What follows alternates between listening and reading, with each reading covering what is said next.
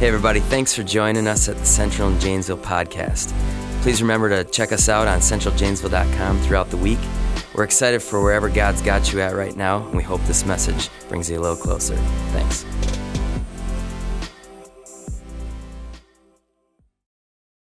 Now, Romans 12, it is, I'm actually kind of bummed that it's done after this week because I love Romans 12. I love studying it. I love reading it. I love talking about it. Um, and today, we're, as we're getting into the end part, we're kind of getting into this idea about judgment. I don't know about you, but I tend to struggle a little bit with judgment. Uh, I, a lot of you know I went to camp for a couple weeks in the last month here. One with senior hires, one with junior hires. Um, and I gotta be, I gotta be totally honest junior hires make me really judgmental. Uh, just in general. There's something about them that, especially when you're like low on sleep, I get really judgmental of junior high kids. Now, I'll, in, in all truthfulness, I don't think it's always I'm getting judgmental of the kids. So one of the things I have to do at, at camp is I'm, they call me camp dad. And I, so I take care of, I, I check rooms, uh, I, at the cafeteria, I'm making sure that kids, every, every day that there's um, a boy and a girl's cabin that's in there kind of helping with, with all the stuff in the cafeteria, uh, dumping stuff out in the garbage, all that kind of stuff. And then I, I also do disciplinary stuff. And so one day I got really annoyed at junior high camp because I was there and I realized that there's not a child in that campground that knows how to wash down a table. It drives me nuts. They, they will take the, the, water, the, the rag out of the water and they don't wring it out at all. They just take this, this thing that's like water dripping and oozing down from it, and then they just plop it on the table and then they spread it all around. And I'm like, guys, you have now got a lake on the table. I don't know what's wrong with you. And so I'm like, wring it out. And so they, they do it and they, they squeeze it just a little bit and then they do that and I'm like, guys, it's still a lake. And they get it down to where it's like a pond on the table and I'm still not happy. But I gotta be honest, I don't get super judgmental of the kids. I get judgmental of all you, the parents. Not teaching kids how to wipe down a table drives me nuts. Uh, but things happen uh, about the, the third day of camp, and kids start doing really, really stupid stuff. They are going on low amounts of sleep. And there's one kid, he was in the cafeteria, and he was supposed to be helping out his cabin mates with all the stuff that they're doing in the cafeteria. And that kid was angry. I go up to him and I'm like, hey, are you gonna help us out? And he just stares me, like death stare, right into my eyes. I actually thought I was gonna die for a minute. It was scary. I'm like, dude, what's, what's up? Wouldn't say anything. I'm like, are you mad? Yeah, I'm mad at my cabin leader. I'm like, okay, why? Because he, I was supposed to be over at the door, and now I'm at the garbage can. That's where he put me. And I was like, hashtag tell me you're a middle schooler without telling me you're a middle schooler, right? This kid was so angry. And there was everything in me welling up. I wanted, part of me wanted to smack the kid in the nose. Part of me wanted to just like scream at the kid. I tried to stay as patient as I could. He left the cafeteria after about five more minutes. And I went and tracked him down. I'm like, nobody, you're coming back in. And I'm like, come follow me. Come on. Like, kind of like, this sounds like Jesus. Come, follow me. And he starts walking as slow as he can. And now I'm getting mad. Because I'm like, you don't walk behind. I'm like, why don't you jog a little bit? And he just keeps walking slow. Man, we got in the cafeteria and I was like, okay, you at least sit in here until all of your all of your cabin mates get to leave too. This is ridiculous. I was super in that moment, super judgmental of this kid. Like this kid is just a bad dude something crazy happened. He came up to me uh, right before dinner then. That was lunch. Came up to me before dinner. Kid shakes my hand. He says, Hey, I just want to apologize. You didn't, you didn't deserve that attitude from me at lunch. I died right there. Literally just of one, albeit bad experience. Um, and then I saw, and I told the kid, I'm like, you know what? I respect you more now for that apology than if what happened in lunch had never happened. Uh, but judgment is something that we struggle with. The kid would have never gotten any closer to Jesus if I had gone off on him like crazy, right? He had a moment where his youth pastor pulled him aside afterwards and was able to talk to him, and then I think the Holy Spirit was able to get a hold of that kid's heart. But had, had there been a, an accusatory tone, a judgment kind of tone, um, and just gone off on him, I, I wonder what would have happened with that kid if God would have gotten a hold of his heart. And so in Romans chapter 12, Paul is addressing this idea of our our ability to judge people. He tries to get us really to rethink what we think, not just about our enemies, I don't think, but just about people that rub us wrong. here's the thing if you live in the world, you're going to have people who are going to frustrate you. I know I, I, frustrate myself sometimes. I can't imagine how much I frustrate the people around me. And so that's just a part of life. And how are we going to deal with that? In Romans chapter 12, he really he, he gets to this at the very end. If if revenge and anger feel so good, why is it so wrong for us? Because it feels good a lot of times. Why shouldn't people be put in their place? What is it that Paul thinks is the reason why we should rethink the way we judge people? And so I want to read this out of Romans chapter 12, verses 18 through 21. Paul writes, If it's possible, as far as it depends on you, live at peace with everyone. Do not take revenge, my dear friends, but I'm for God's wrath. For it's written, It is mine to avenge, I will repay, says the Lord. On the contrary, if your enemy is hungry, feed him. If he's thirsty, give him something to drink. And in doing this, you will heap burning coals on his head. Do not become do not be overcome by evil, but overcome evil with good. Uh, let me just actually pray before we keep going here. Lord, I thank you for that for that message, for that passage out of Romans 12. And God, I ask as we go into just a moment of, of seeing, okay, what does this really mean for us? God, I pray that our hearts would be open. Uh, God, I pray that you would let us hear what you're wanting us to hear on this today. In Jesus' name, amen. You look at read every single day, and I think it would be really, really good for us. Uh, reading this passage could start to, over and over again, it could start to change the way we think about the people who are tough for us. You look at the first thing that he says here in verse 18. He says, If it's possible, as far as it depends on you, live at peace with everyone. What Paul is saying here is if it's in your power at all, in any way, shape, or form, if it's in your power, we are called to actually living at peace with people. What does it mean to live at peace with people? You know, you look at little kids, and, and sometimes you realize that they are choosing to be mad at the, the people around them. Maybe stop this little kid who's, who's mad. John is mad at Fred. And you say to John, Hey, John, what's wrong with you, man? Why are you so angry? And little John's like, Man, I can't even look at Fred. He's, he's just the worst thing ever. I can't stand him. And you look at Fred, and Fred's like, I don't know. I just asked him if I could use his eraser. And that's what happens with little kids. Like, you don't even know. The anger might be coming from six months ago. John, John's had something happen with Fred, and, and it's never been reconciled. Maybe John just woke up in a bad mood. Some of you have maybe seen kids here this morning who woke up in a bad mood. There's like half the kids here never give me a five in the morning. Come on, let's, let's work on that, kids. John was mad at Fred. Why was he mad at Fred? It's because it's a choice not to live peaceably with other people. And we have that. We, we hold on to our anger sometimes and don't live at peace with people. And so I want you to see what you Paul is telling us to rethink when it comes to our anger is this. Rethink the anger that wells up in you. You are not entitled to any of your anger. Now that that might not be something you like hearing this morning. I really don't like being told that I'm not entitled to things. I really don't like being told that I'm not entitled to my anger. I feel like I am, okay? And most of us, we do feel like we're entitled to anger. We kind of like our anger sometimes. But Paul's saying if it depends on you, be at peace with others. The only way we can't be at peace with others, if we're doing it the way that Paul calls us to, is if that person's just choosing not to be at peace with us. We can't always make it, Paul's necessarily saying here, that you have to live in friendship with everybody. It's not necessarily that. Living at peace is kind of the act, the act of not waging war. There are enemies that can live at peace with others. I think Paul is saying, at the very least, now I think what you're going to see is there's a progression from the first part of this passage to the end of it. He's starting at the first part, trying to get us to rethink the way that we think. He's starting with, at the very least, your job is to live at peace, which means not to act in aggression, not to wage war against people.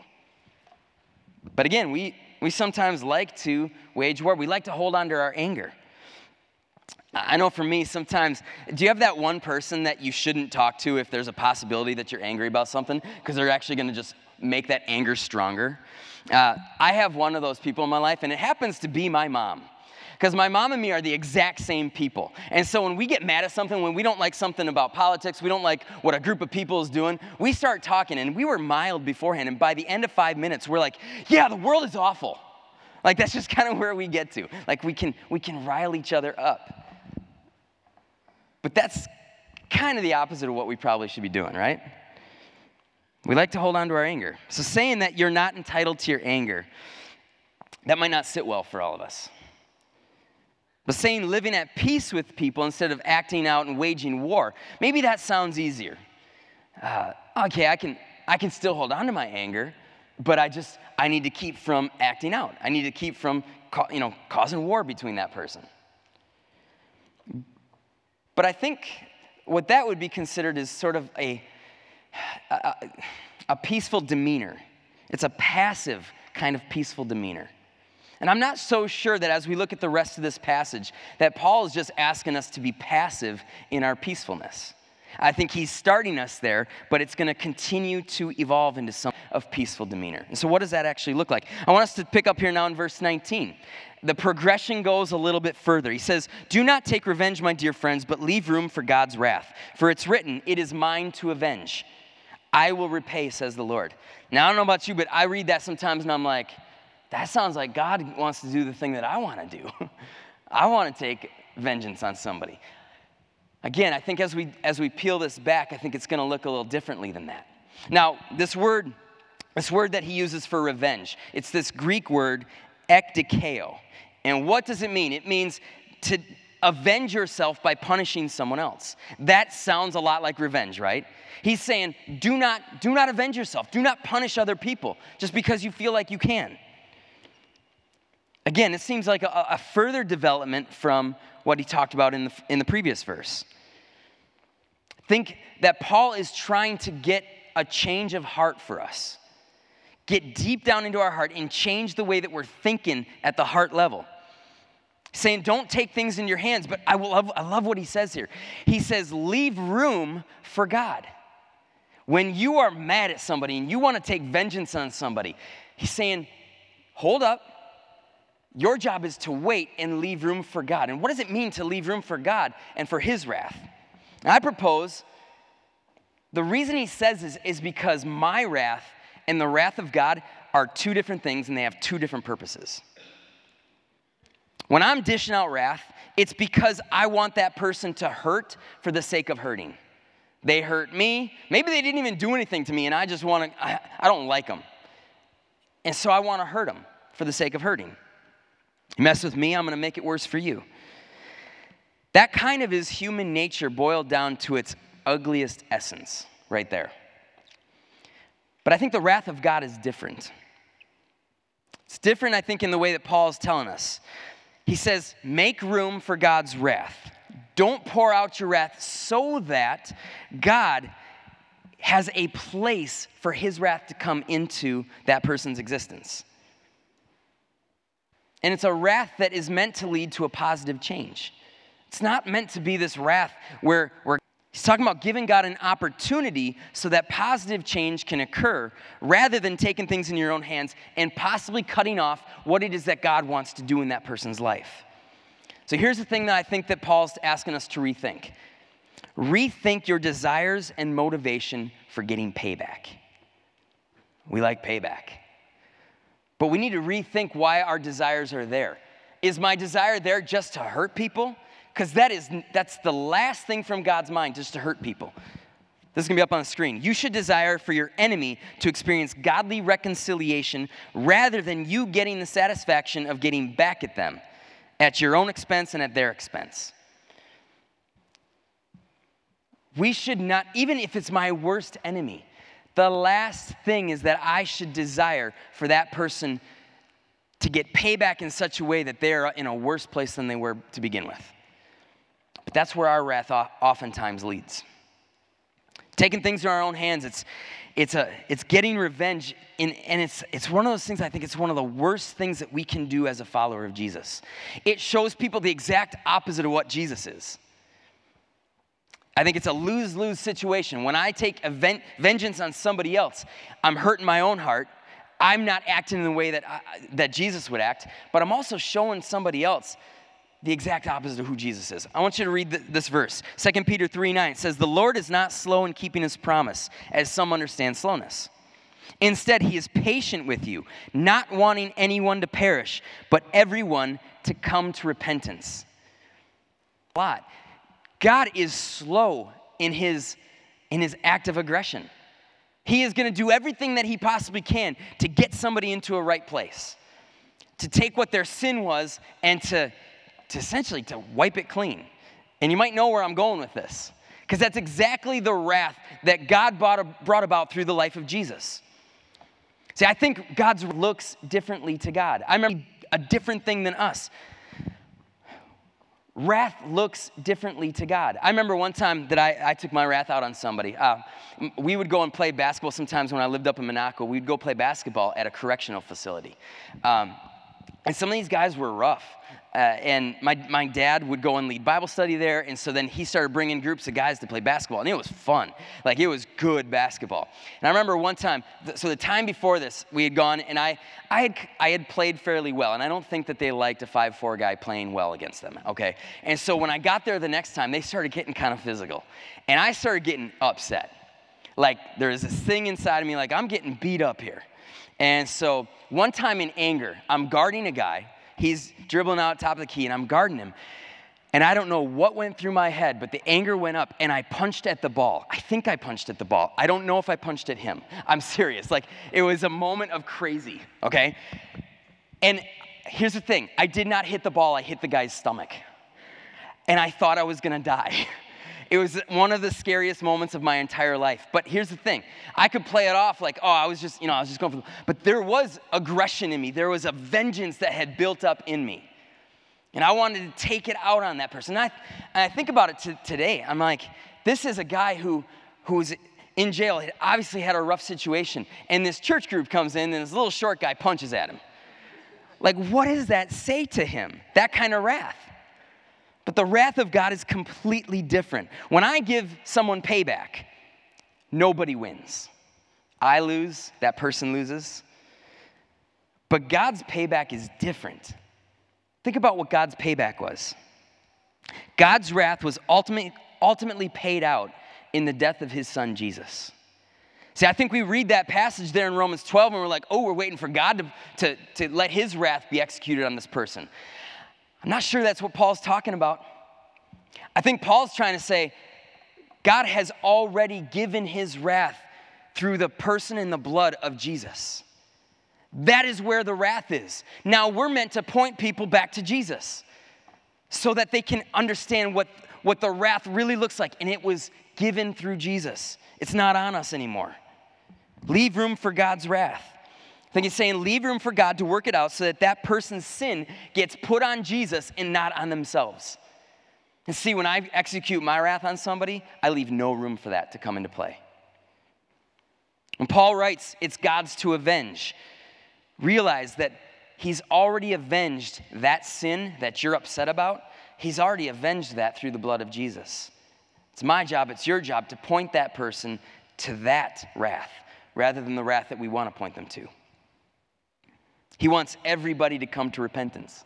He is patient with everybody. So, in that moment where you're starting to lose patience, you remember if I give out wrath now, is that going to close the door to this person come to Jesus, understanding Jesus? If you really believe what Jesus did for you, you should never want someone to experience wrath. That's the thing that Jesus did for us. He took away the wrath of God in our lives. So, the moment that we turn to that, we are going against what He's done for us. But the truth is, we're all guilty of handing out wrath from time to time. It's just it's the way we are. Maybe it's to your spouse, maybe it's to an ex spouse, um, maybe it's to people at work, maybe it's to people in your church, maybe it's to your kids. I know a lot of parents who they go to bed at night feeling more guilty about anything. They're feeling more guilty about their, the way that they responded to their kids that day because wrath didn't come out to anybody except to those little children who are looking up to us. I've been there before. Where's that wrath coming out?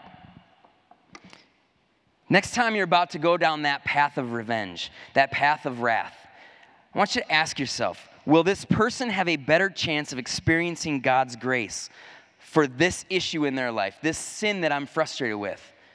Will, will they have a better chance of experiencing God's grace if I avenge myself in this moment?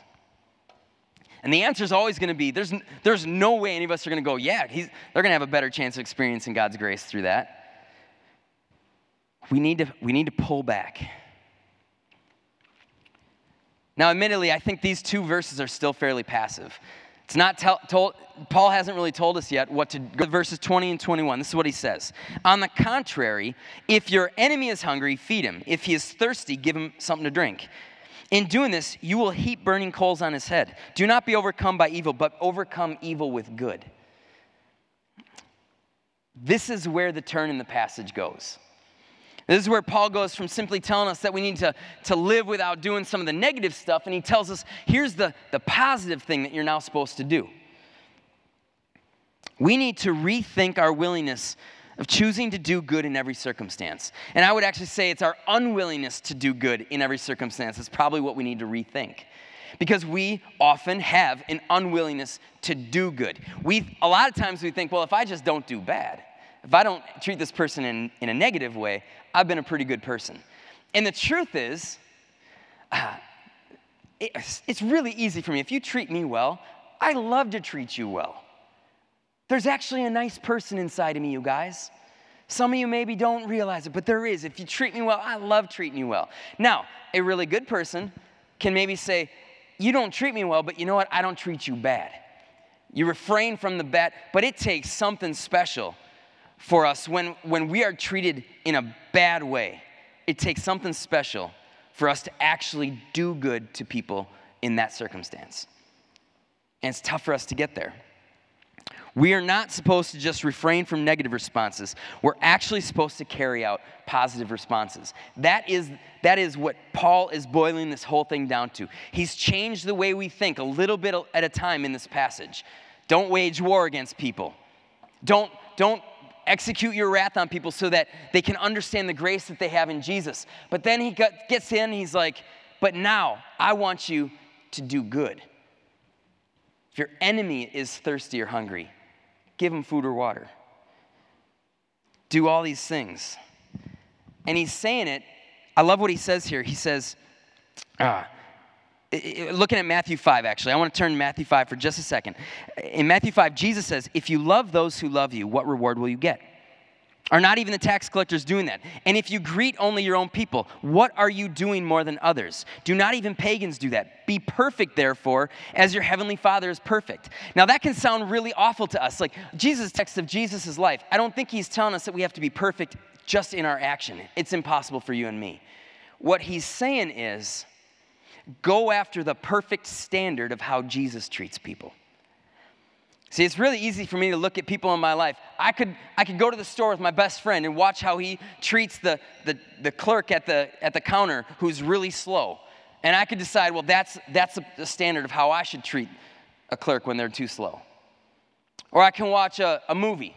And I can watch a, man, I love superhero movies. And I love, I love them being vigilantes and like taking care of business. But if I live my life as a vigilante, that's wrong. I, we're not supposed to do that. The only perfect standard that we are supposed to live by in the way that we're supposed to treat people is Jesus. Not telling, Jesus isn't saying that we have to be perfect. He's saying this is a perfect standard by which you're supposed to try and live.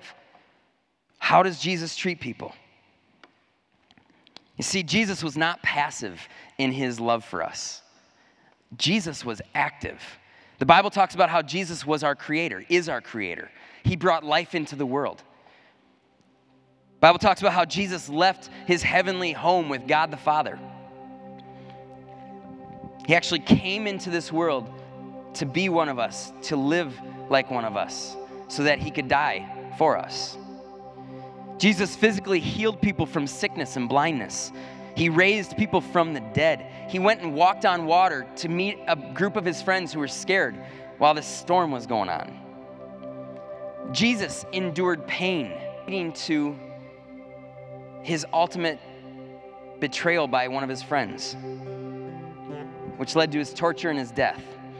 I'm telling you, Jesus is never passive in his love for us, he is active. I think too many times we find ourselves being passive in the way that we love people.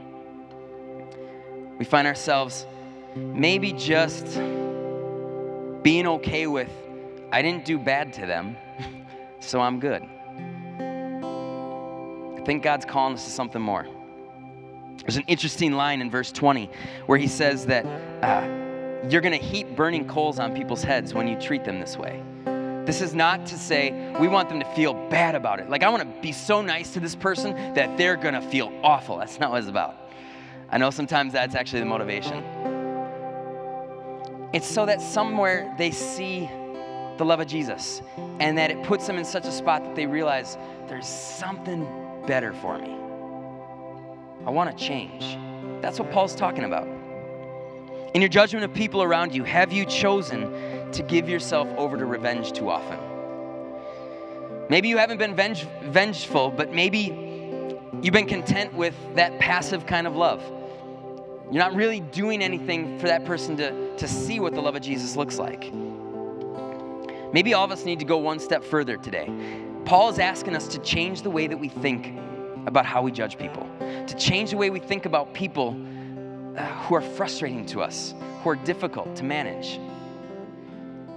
We're all going to be tempted at times to be executors of justice, but that is not our job. Our job is to actually do good. Even the moments when it's not deserved, that's what our job is. It is God's job for wrath to come out. And again, I remind you, the last thing He wants is for people to be subjected to hell. He he sent Jesus to die for us. That was the wrath that he, he executed. So I want you to think about it today. Is there a person in your life today that you're just, maybe God's putting on your heart as we're talking?